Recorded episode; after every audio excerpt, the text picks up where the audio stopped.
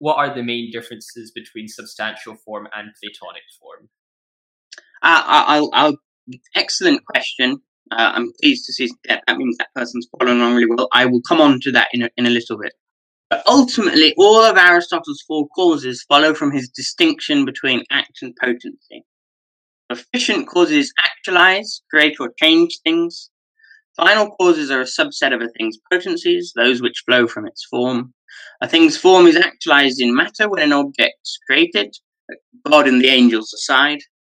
The matter out of which material objects are made has the potency to take on other forms, uh, and so on and so forth. So, to answer uh, the, the, person's questions, the distinction between Aristotelian uh, forms and Platonic forms is in their location.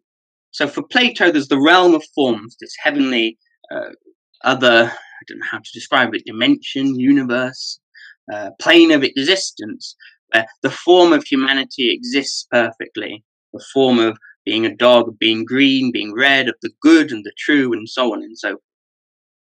So they're they're up there, and then the objects down here in our realm imperfectly partake in those. So all of us partake in the form of humanity.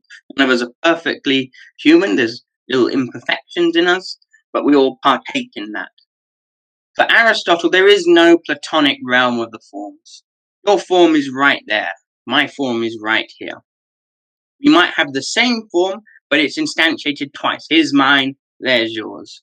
So there is no Platonic realm of the forms.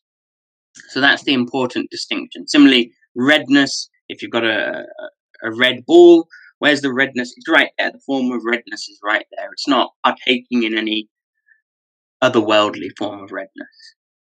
So we, and so that then brings on to the idea of universals. Universals exist as shared essences considered in abstract.